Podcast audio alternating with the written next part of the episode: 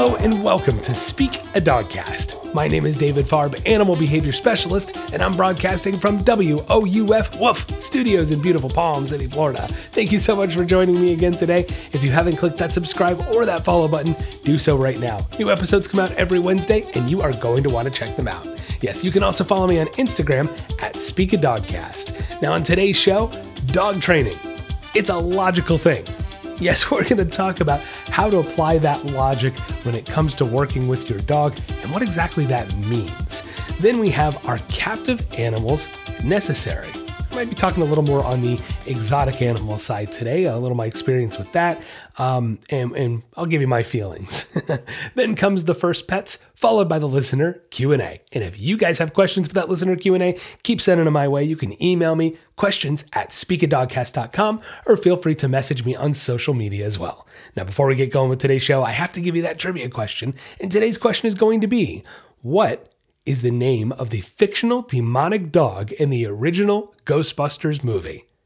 Yes, what is the name of the fictional demonic dog in the original Ghostbusters film? I'll give you the answer to that question somewhere in today's podcast, so be sure you stick around, sit, stay, and enjoy the show.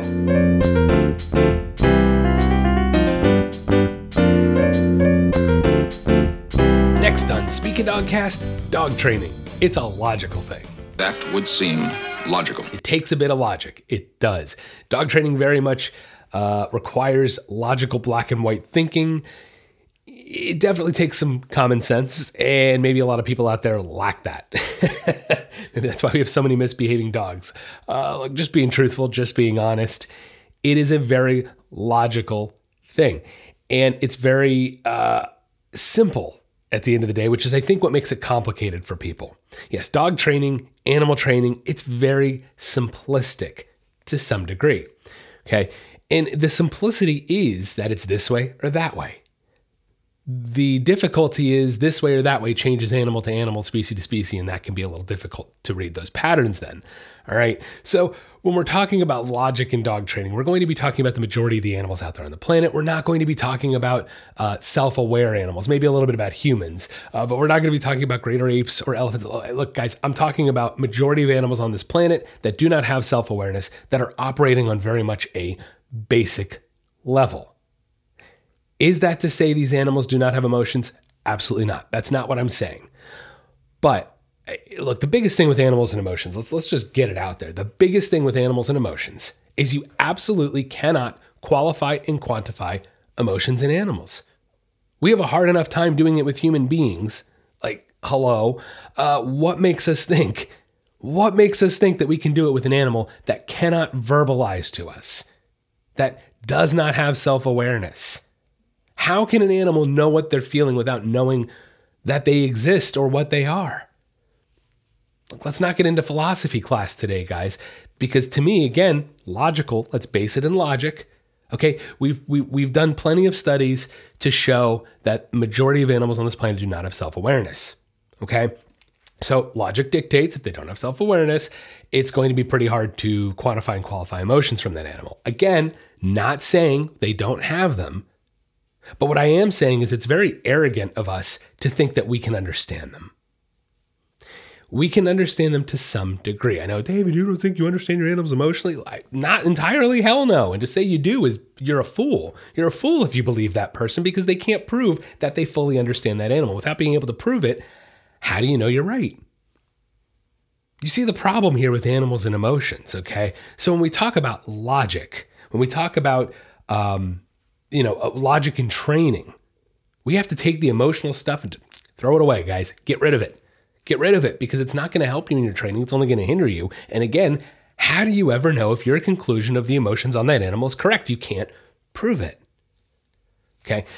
So when we talk about dog training, one of my favorite one of my favorite things to tell you guys, KISS, keep it simple, stupid.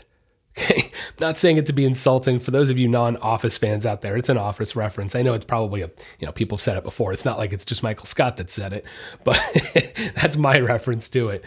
Um, but to me, there's there's so much in that little phrase. Keep it simple, stupid. Look, dissect this. I'm not calling animals stupid, okay, but the simplicity of their thinking is how we communicate with them. Okay. I can hear, David, you're saying animals are dumb. No, I'm not. But guys, animals aren't exactly building civilizations and skyscrapers and creating societies. David, they create societies within their own construct of what they are from their instinct as an animal. You're correct. There you go. Because it's what they are and what they know. And it's their instinct telling them to do it, just as it's our instinct to, to be curious and to push further and to keep progressing. All right. So, we're not splitting hairs here. We're making it very simple and black and white. This is pretty simple to understand if you let your logical side of your brain work and take the emotional stuff and throw it away. Yeah. All right. So, KISS, keep it simple, stupid. When it comes to training dogs, we have to look at it simplistic. Animals in general. All right. So look, this is this is where we're going to start today's conversation. We're kind of already gotten into it. Is what is logic when it comes to training dogs and animals? What is this um, simplicity I'm talking about? Then the next side of it is all the illogical things that I see on social media and the internet when it comes to dog training. It fascinates me how these people get hundreds of thousands of views, right?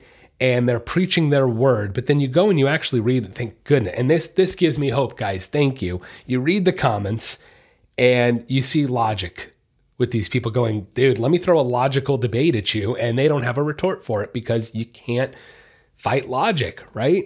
That's the point. There's people out there calling out these trainers for, for stupid things, and then the trainers don't have a response because they're wrong and they probably know it, but they're getting lots of hits on the internet, aren't they? Yay, internet. Uh, I know I talk crap about the internet, but that's how my podcast gets out there and the YouTube channel we're launching. Oh, yeah, okay. Uh, oh my God. Guys, look, it, it's just like anything in life. It, it's all about balance. And I think the usage and the belief in everything we read on the internet has gotten out of balance. And that's, that's why we're at where we're at. Uh, and that's why it's important that people that have good information, logical information, that we put it out there for people as well, because then you can take logic and go, well, let's see, this one makes sense. This guy sounds like an, an idiot. I, simple. Okay. All right. So let's let's backtrack back to the logic part. Look, to me, when it comes to animal training, the best way to approach that training is to look at the animal you're working with, realize what they are at their core, and go from there. That's where we have to start. You have to start with an understanding of what that animal is. Just like I've talked about on this podcast before. If I'm working with a dog, I have to understand what a dog is. What's a dog? Dog's domesticated wolf. What are wolves? Wolves are pack migratory animals. Well, what does that mean? That means they they have a pack mentality. They uh, the walk and the, that routine is very much a part of their daily lives. It's instinctual fulfillment. on and on. Okay, working with a tiger. What is a tiger? Well, a tiger sure as hell isn't a domesticated wolf. Oh, okay. Well, let's see. What's a tiger? What's a bear that I'm working with? A parrot, a bird. They're going to have all these different logical things I can look at and dissect from and go, boy, I don't think the parrot's going to want to come back to me when I call it just out of its sheer willingness, right? You usually have to develop a relationship with the parrot, reward the behavior. Dogs will just come back to you because we built that in, right? So, oh, well, there's that distinction. I have to be able to see a parrot isn't just going to want to come to me in their own accord. I have to create that. Hey, dogs, sure. So, knowing what they are at their core, using logic and common sense is going to allow me to have my first stepping stone toward training that dog, training that bird in a way that's going to work for both of us. You know, I, it's funny, years ago when I first started working with more animals than just dogs and a lot of exotics, um, there was trainers I would meet that said, you want to get good at training, you want to like really get good at animal training, go train pigeons seriously, pigeons. Like we we we train all these incredible animals and uh, amazing and, and pigeons. Pigeons is what they told you to go train. I think birds in general, but pigeons is like the starting off point. Um, birds are so logical, black and white. Well, most of the time depends on when you get to a parrot. Ah, then we're getting more to the higher intellect. Self, mm, self. Do they have it? We don't know. Okay. Uh, look, does any Here's the thing with the self awareness. Te- no, you know what? Let's let's not go down that road today. Let's not go down. Let's let's let's stay on track here. All right. Um, but again, it's understanding what that animal is at their core first. Okay. So again, that that's why when you start working with a pigeon, something like that, you start seeing things in a very black and white way because it's a pigeon. Its its brain is like this big, you know. Um, and it allows you to start understanding these basic concepts of psychology and how to work with animals. Okay then you really want to get good at training, you start working with with with parrots like macaws and, and cockatoos. Man, those things are always those birds are always trying to be a step ahead of you. And so that's the challenge is always trying to be ahead of the bird uh, and being able to head off those undesired behaviors and reward the stuff you like.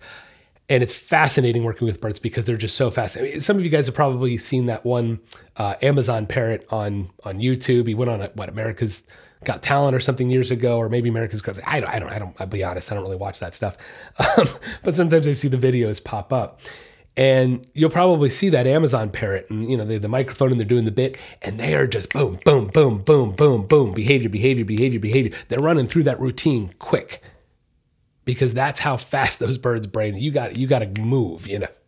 Uh, excuse me. anyway, so point is, guys, logic and reason. Okay, keeping things simple looking at the animal for what they are at their core and building off of that. Look, we have a huge advantage with working with dogs. That's the thing. Like this is the this is this is why working with dogs is like second to none. It's just it's it's almost better than working with any other almost because exotics have their own. That's the thing. They're they're they're so different and the same at the same time. Like working with a dog versus like a, a monkey or something crazy, exotic, and fun. Um, dogs are fun too, don't get me wrong, but how many people can say they've worked with primates on a one-on-one full contact basis? Not many, and that's that's cool. That into itself is just neat, right? Um, but the thing about dogs, the thing about dogs is we built this this want to please human beings. We actually built that into their brains through this crazy domestication process, crazy eugenics project that, that human beings have been doing with dogs for thousands of years now. It's absolutely fascinating how we built in this this this little marker in their brain that says, "Hey, listen to that guy. hey, that guy will give you good stuff." And it's incredible. And it would be fascinating to see that same project done with a different animal. The thing is, we're not we wouldn't, you know, we wouldn't be able to see those results in our lifetime because we're talking about genetics over thousands of years. And so when it comes to dogs, it makes it easier to train them. If you can tap into that basic instinct, basic understanding that one, a dog is a domesticated wolf, and two, they do have this willingness to please, right? My God, guys, if I had if I had 10 bucks for every time somebody told me, oh, he wants to, I know, I, you know, when I walk into a dog, when I walk into a house with a dog who's not behaving, oh, he wants to please, he wants to please, like they're telling me news. Like this is a new concept that the dog wants to please them. It blows my mind. It's like, guys, like I'm not trying to be a jerk, but come on. Of course he wants to please you guys. You're telling the expert, oh, he wants to. Excuse my language, but no, Sherlock. Like, really? No, uh, guys. Of course they do. We made them that way. Like this is this is what's incredible about working with a dog. They want to please you. So if you can keep it logical, simple, and basic, it's incredible the results you can get. So again, guys, when it comes to dogs, here's the here's how you do it. You have to look at your dog and go, is my dog giving me the behavior I want? Are, are they giving me a desired behavior in this moment right now? Yes. Okay, reinforce it and strengthen and reinforce that behavior. Okay, let's look at the other side. Is my dog doing what I want? No, they're giving me an undesired behavior. I need to redirect or punish that behavior order to decrease it. Did my redirection work? Yes, good. Now is the dog doing the right thing? Yes, good. Reinforce it. If you can take logic and common sense and apply it to your training and get rid of the emotional stuff, you'll have success before you know it. You'll be shocked how quickly you will have success with your dog. Look, I tell people a lot. I go, look, I, everybody wants their dog to be happy, right? We all we want our dogs to be happy and be fulfilled. And I tell if you just take care of your dog's instinctual dog fulfillments, being a dog, structure, rules, boundaries, affection, running, playing, walks, chasing, chewing, if you take care of those instinctual fulfillments for your dog in a healthy, balanced way, you're not going to have to worry about your dog being happy or sad because your dog is going to be happy. Again, I can't ask your dogs again, but I can tell you I know if I f- instinctually fulfill myself, I know if other people in life, other humans are instinctually fulfilled, they're happier. We, we can see that result. So I could come to the same conclusion with a dog without having to put my emotions onto it. I can just go, give my dog everything they need as a dog. Give my dog the fulfillment they need as a domesticated wolf, and they'll be happy as can be. It's that simple, guys. It's that simple. That's what logic is. And I think that's part of the reason I truly uh, love animal psychology because It makes sense. It's logical. It's black and white, and there's no gray area. Awesome. Now, on to the second part of this segment. From the inside out. I saw somebody on Instagram the other day who's a trainer who's getting hundreds of thousands of hits. Who basically, and, and I watched the videos, and I'm sorry, there's not much dog training going on there, and they claim there is. And they show just snippets. They don't really show success, they show snippets. And I get it. It's the internet. You have a reel. You've only got a minute. You have five seconds to catch people's attention. Like, I get everything that goes into that. I do.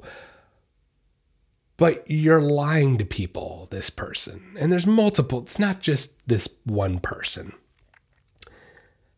But his whole thing is he wants a dog to do something because they want to do it from the inside out. Oh. We tugging at heartstrings, aren't we? Tugging at heartstrings from the inside out. He wants the dog to do it because the dog wants to do it. Guys, I've got news for you. Dogs don't do anything because they want to do it. I know people don't want to hear this. I know. I'm sorry, but they don't. They do it because they're conditioned to. Yeah. And the funny thing is, you're sitting there going, Oh, I want him to do it because he wants to do it. No, he's doing it because you're waving a treat in front of his face. Like, what? There's no inside out here, guys. They are not self aware. You can't sit here and tell me this creature is wanting to do it from the inside out when they have no self awareness. You're lying to people and you're, you're creating dangerous situations because they're talking about working with a reactive dog. And this dog is six feet in front of the owner and we have a success because the dog, after 20 seconds, will maybe give up and then come back to the owner and then get a reward. Maybe. But there's not really any focus happening. There's not really any redirections happening. There's nothing really changing the, the behavioral pattern. And it's very obvious when you watch it. And the dog doesn't have focus on the owner. It'll take the treat and then the owner's chop liver again. And it's just, it's, it's, look, it was very honest. It makes my job more difficult when people put out bad information like that. Because then I walk into a home and I go, well, I read on the internet. Well, I read this. Well, I read that. Well, I read this. Well, I know that I read that.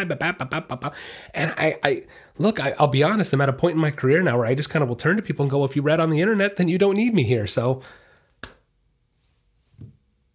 like, I'm sorry, but you've asked for my advice as a professional.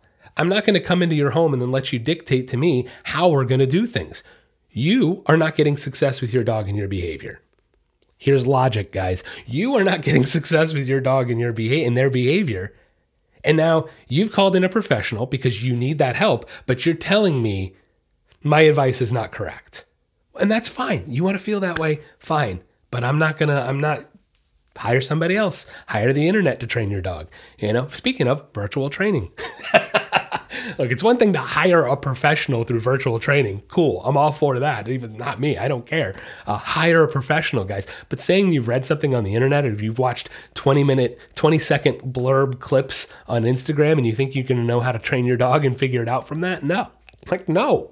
Uh, look, I have to give a shout out to one of my listeners. Um, you know, she's been listening for a long time and she said how much the podcast has truly helped her dog. And she said she's listened to every episode, and that's just it. Like, also, amazing. Thank you. Like, that's so incredible. Uh, but that's just it. You know why she's had success with her dog? Because she doesn't pick and choose one episode here. She listens to the whole thing. I'm not telling you you have to listen to everything. That's not like what I'm trying to say here. Um, but the point I'm trying to make is you have to take all the information. You can't take one little piece here and go, well, my dog should be trained now. You can't just uh, read one thing on the internet expect your life to change overnight. It takes hard work, it takes dedication, and it takes putting in the time and effort and educating yourself on what the proper thing is to do, having the proper tools, logic, and common sense. It's what it takes to train dogs, guys. So I just have to call out all these Instagram trainer warriors, keyboard warrior, whatever. I uh, take everything with a grain of salt, including myself. Go take my information and hold it up to somebody else's and see what you think. Maybe you won't like what I'm saying. Maybe you will. Maybe you'll discover what I'm saying makes logical sense because everything I do, I try to base on logic and reason and common sense. And for that matter, the psychology that goes into it that I didn't make up. This, these aren't my rules. This is this is the rules of nature that I follow. And I hope you should uh, you do and will too, right? Okay? So just remember that, guys. Don't believe anybody, even myself. Go take my information and hold it up elsewhere and see what happens. That's how we learn what a good information is. We compare it. We don't take everything blindly. You have to compare information and see logic and common sense. It's amazing on if we apply those things even to our own lives. What a difference you can see. All right. So, again, guys, I implore you, please use logic, please use common sense keep everything simple. K I S S, keep it simple, stupid, right? Uh, we want to make things very black and white for our dogs to understand. At the end of the day, dogs are basic creatures. It's not a slight to them, it's what makes them fantastic. So we have to understand that, treat them as what they are. And don't forget, guys, the internet is the internet, and there's a lot of info out there. Don't take my word for it. Take the information I give you, hold it up to somebody else's information. Put both techniques into play, see what happens. See what result you get. But I promise you, you use logic and reason, and you'll get the results that you're looking for with your dog.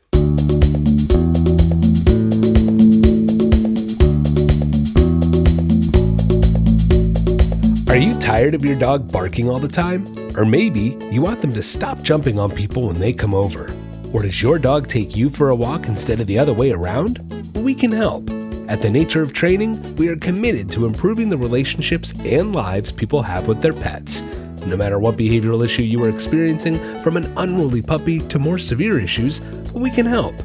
Offering a wide variety of services such as in home training, doggy and puppy boot camps, doggy day camps, boarding, and now offering virtual training as well. For more information, check out our website, www.thenatureoftraining.com, or you can find us on Facebook or Instagram at David Paws. Located in beautiful Palm City, Florida, serving all of the Treasure Coast and North Palm Beach County. The Nature of Training, helping you achieve success with your pet.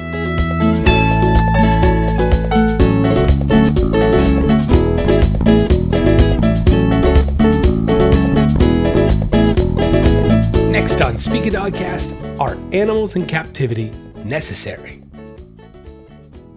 Short answer yes. okay, that's the short answer. We're going to get into the long answer. There are so many benefits to having animals in captivity. There are. But there is a right and a wrong way to do it, just as anything in life, guys. There's a right and a wrong way to do literally everything I can think of in life. And I I would hope you always want to err on the side of doing it right, doing it the right way. And so having animals in captivity can be one of these sort of touchy subjects. It's it's a hot topic, right? I mean, it really is. And you're going to hear certain loud voices say that no animal should be should be in captivity ever. Now, we're going to start the segment right there. That's that's where we're going to begin because there are certain loud voices in certain organizations out there that say they have animals' best interest at heart when they don't. You guys probably know who I'm talking about. okay, but here's the thing. There's there's a distinction we have to make when we talk about animals and animals in captivity and the, what's best for there's animal rights and then there's animal welfare. I am all for animal welfare. I am not for animal rights. I'm the first one to admit it. You heard me. I don't believe animals have rights. I'm sorry. I just don't. Should we look out for the better welfare of an animal? You betcha. Should we do what's in the best interest of an animal? Absolutely. Should we look out for the animal's health? You got it. Mental well being? I'm there. That's animal welfare, guys. Conservation efforts, education efforts, animal welfare, reintroducing species to the wild, zoos, universities, research, studies, animal welfare. Animal rights, on the other hand, they want to do away with animals in captivity altogether, do away with the research, do away with the understanding, do away with the reintroduction programs, do away with you having a pet in your home. Don't believe me? Go research it yourself. Animals in captivity is animals in captivity, guys. That's a generalized broad term they choose to use. And what they're really saying is any animal that's not in the wild. That includes your domesticated dog, hamster, ferret, cat, chicken. They consider people having chickens captivity. They're not wrong, but they think captivity in and itself is wrong. So, the distinction between animal welfare and animal rights is very important, and I do hope you're all for animal welfare, absolutely. But animal rights gets a little nuts, gets a little too far Because to me, if we're not making conservation efforts, if we're not working on breeding and reintroduction programs, are we really looking at what's in the best interest of the animal? Are we looking at what's in the best interest of your emotions and what you're feeling? Hmm, that's a thinker, isn't it? So, when it comes to these loud voices that think they know everything about animals, why don't you actually go look up the reality of what they stand for? Because one day they might be coming for your pet. You heard me right, guys. This is why I am pro animals in captivity done correctly, done in a healthy way. I am all for zoos. I support zoos. I support universities doing research and conservation efforts. Look, the biggest thing that I always say, and, and we're not we're not going to get into the SeaWorld debate today, but I have just one thing to say to you guys. When there's an oil spill and all the seals and wildlife they're covered in oil, who's on the beach cleaning them up? What organization is it? Because I can tell you who it's not, and I can tell you who it is. You know who it is? SeaWorld. SeaWorld's always there, aren't they? So people can say and bash and whatever they like. I've known people that work at SeaWorld uh, personally, and they're good people, and they love animals, and they want to do what's in the best interest of an animal. And so when I hear people that have never had a day in their life work one on one with an animal, never a day in their life worked in these, any of these organizations, think they know everything, try again. So animals in captivity can be done correctly, can be a wonderful thing. I learned more from one on one, full contact experiences with animals than I ever could reading a book, watching a video, listening to a podcast. I mean, seriously, guys, I can't stress it enough that any animal, you want to get good at working with them, you have to work with them. You want to get good at understanding them, understand how they tick, their instinct, their psychology, their emotions. You're not going to understand that. okay? You want to understand these things, you have to work one on one with them. And the only way to truly work one on one with them and gain that experience is a captive situation. We can learn so much from animals if we work with them. How about all of the, let's go back to it, you know, the very beginning. All of these animals disappearing off our planet, guys. And there are countless countless zoos doing amazing work to do breeding programs and reintroduction programs. It's amazing. Look, uh, the California condor is actually one of the most prime examples from the United States. California condor is a, a condor is a gorgeous bird of prey. Um, beautiful. I don't know if you've ever if you've ever uh, seen them in flight. They're just absolutely spectacular. Their wingspan, I believe, is eight and a half feet. If I remember correctly, about eight and a half feet. Um, just absolutely spectacular birds. Spectacular and they are back in the wild thank you to conservation efforts in zoos. Do you see animal rights organizations stepping up and putting any money or anything toward reintroduction programs, breeding programs, ensuring that these animals will be here tomorrow for the next generation? No, they're not.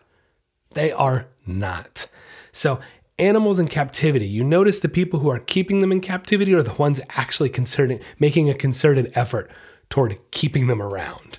Okay? So there is nothing wrong, guys. There is absolutely nothing wrong with animals in captivity if it's done correctly. Now, here's the sad part of it. For a very long time, we all know it, guys. Human beings, we're, we're, we're not the best creatures on this planet, are we? And for a very long time, human beings did not do things correctly with animals for the most part, right? There's people who did. There's people who did along the way, and they're the reason we are progressing and where we are now. But the reality is we didn't treat animals with as much respect as we should have. And we've learned. And and again, guys, I'm not one to sit here and judge the past. I wasn't there. I you weren't there. We can't play that game. But what we can do is learn from the past and move forward from it and be better than they were. To me, that's that's that's the ultimate, you know, step of evolution right there. Be better than you were yesterday. That's awesome. So I know there's been a lot in the past where animals have not been treated properly, and that it's sad and it's heartbreaking. It is. But that doesn't mean we can't do it right moving forward. So I encourage you guys to go out and support your local zoos. Get involved. A lot of these zoo, uh, zoos actually have volunteer programs that allow you to come and be involved uh, and be a part of the action to some degree, right? Uh, you're not going exactly going to get to go in and work with elephants right away, you know. But I encourage you, go check it out. You may have not even thought, oh, wow, my zoo might let me be a volunteer. That would be the coolest thing ever. Yes, it would. Go volunteer at your local zoo. Uh, there's so many local organizations. Look, by me, we have the Treasure Coast Wildlife Center around the corner. Wonderful organization. They do a, a great job rehabilitating natural Florida wildlife and getting them back into the wild. If, they, if the animal can't re- be rehabilitated to a point in the wild, they give them a permanent home. Nice little local place right here in my hometown. You guys have them in your hometown too. Find them, check them out. They need your help. They need your volunteer time. They need the extra hands, okay? So I encourage you, if you want to learn more about animals, you truly want to gain an understanding, you have to work hands on. You got to get involved with them. So go find your local, even a dog, right? Come on, guys, this is a dog podcast. Go to a dog shelter too. I know we're talking a little more on the exotic animal side today, but get out there and get involved. You want to improve your dog training Go work with 20 different personality dogs at the shelter, and it'll help improve your skills. You'll hone them, right? Uh, so, things to consider here, guys, a lot to think about. But at the end of the day, to me, there's a big difference between animal rights and animal welfare. You'll notice the animal rights people are not the ones on the beach cleaning up the animals when they're covered in oil. You'll notice the animal rights people are not the one making conservation efforts, reintroduction and breeding programs. No attempt to actually help these animals out in the wild. Who is? SeaWorld, zoos, universities, wonderful private organizations, nonprofits. These are the people putting in the actual time, effort, money, and dedication it takes to save these wonderful animals we have on our planet. So don't forget that, guys. Get out there, get involved in your local zoos, your local animal shelters, rescues. Put your hands into the mix, get involved, and learn more.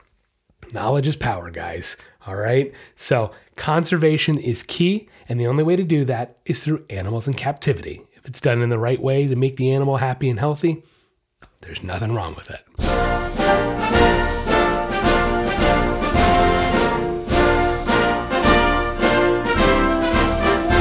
Next on Speak a Dogcast, it's the first pets. Today on the first pets, we'll be talking about George H. Bush. Now, George Bush Sr., he was the 41st President of the United States, serving from 1989 to 1993.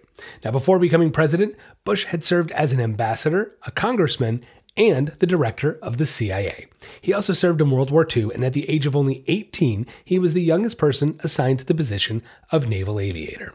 Now, the Bush family, they were always dog lovers. Yes, when they were in the White House, they had perhaps one of the most famous presidential pets. It was a, a, Springer Spaniel named Millie. Now, she became very popular with the public after Barbara Bush had wrote a book titled Millie's Book, as dictated to Barbara Bush. Now, this ended up reaching the top spot on the New York Times nonfiction bestseller in 1992. Now, the book recounted a day in the life of the presidential dog. Yes, Millie was named after Mildred Caldwell Kerr, a longtime family friend of the Bush family. Now, Millie became a mother while in the White House, having a litter of puppies, and there is a famous picture of the president walking on the White House lawn with Millie and all of her puppies following behind. Now, all the dogs were given away to other homes with the exception of one puppy. It was a male named Ranger in honor of the Texas Rangers baseball team. Now, the president and Ranger had an almost instantaneous bond. He accompanied him to briefings and meetings and meeting dignitaries, dinner parties, and more. Now, Ranger also had an interest in chasing squirrels around the White House. President Bush actually said that he remembered once he was in the Oval Office having quite a serious meeting about a, a serious topic, and in comes Ranger with a squirrel tail hanging out one side of the mouth and the head hanging out the other. yeah, you know, he would jokingly say that the Reagans used to feed the squirrels and his dogs ate them. I like it. Uh, it's a funny sense of humor. Sadly, the Bushes had Ranger for only four short years. They lost him to cancer, which is really just a shame. Uh, yeah, you know, Quoting Barbara Bush, she said, The pleasure George got from his dog Ranger taking flying leaps over imaginary logs cannot be described. We have always lived in a happy house, but nothing matched this special place, referring to the White House. Now, another one of Millie's puppies did end up coming back to the White House again when George W. Bush entered office with his dog Spot. The answer to today's trivia question what is the name of the fictional demonic dog in the original Ghostbusters movie? It's Zuul. Yes, the famous line can be heard in the original film There is no Dana, only Zuul, When Zuul is possessing the character Dana's body. One of my all time favorite movies. Now, interesting little note here Zuul is actually a minion of the god as known as Gozer, who was worshipped as a demigod by the Sumerians, Mesopotamians, and the Hittites in 6000 BC. It is believed that the souls of the dead were ruled by Gozer and protected by a powerful gatekeeper and Keymaster. But in order for Gozer to rise up and walk the human plane again, the Gatekeeper and Keymaster had to assume the form of beasts. So it's kind of cool that actually Ghostbusters took a little bit of history there and applied it to the movie. So uh, Zuul, yes, Zuul is the name of the demonic dog from Ghostbusters.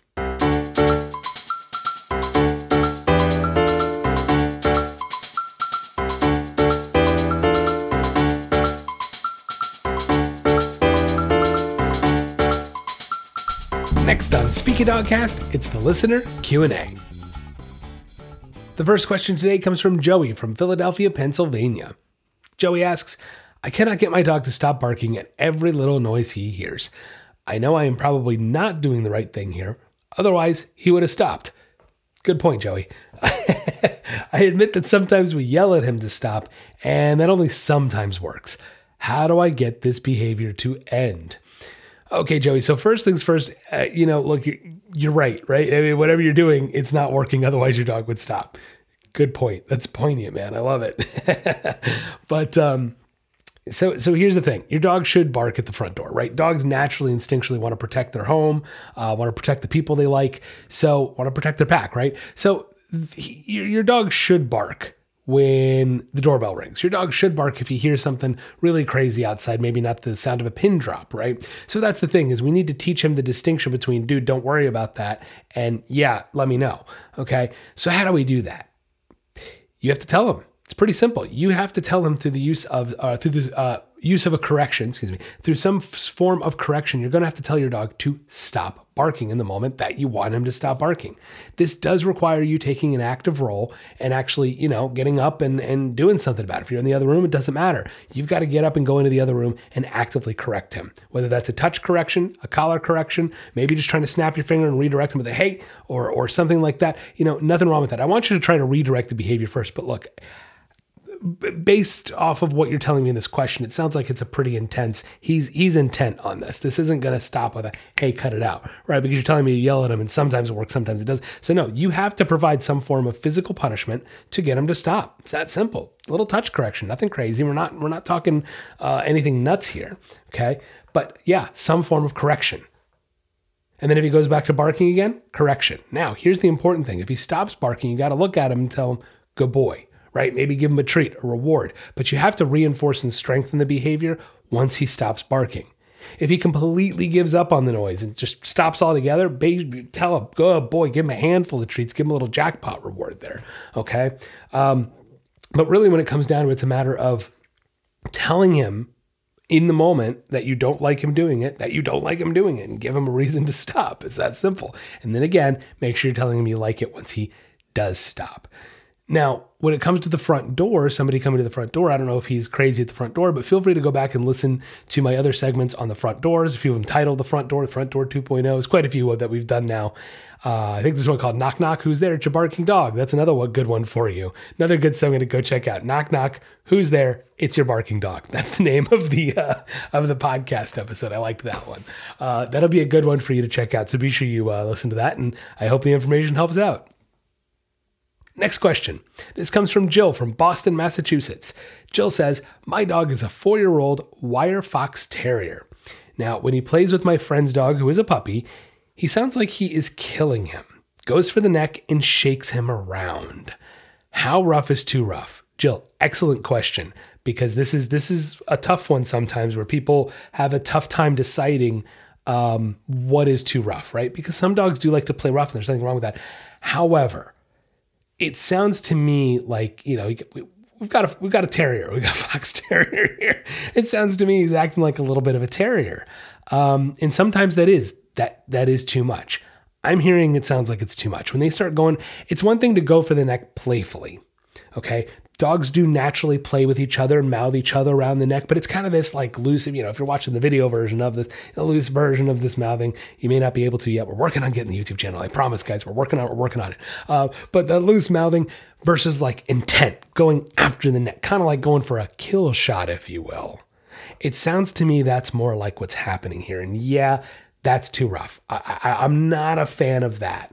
Okay. Shaking him around, mm, no, no, no. Got to stop that. Okay. God forbid he does it to a smaller dog or something like that. And, you know, you don't want him to hurt it. I mean, you know, it's extra, not a big, but nonetheless, we don't want him hurting anybody, anything.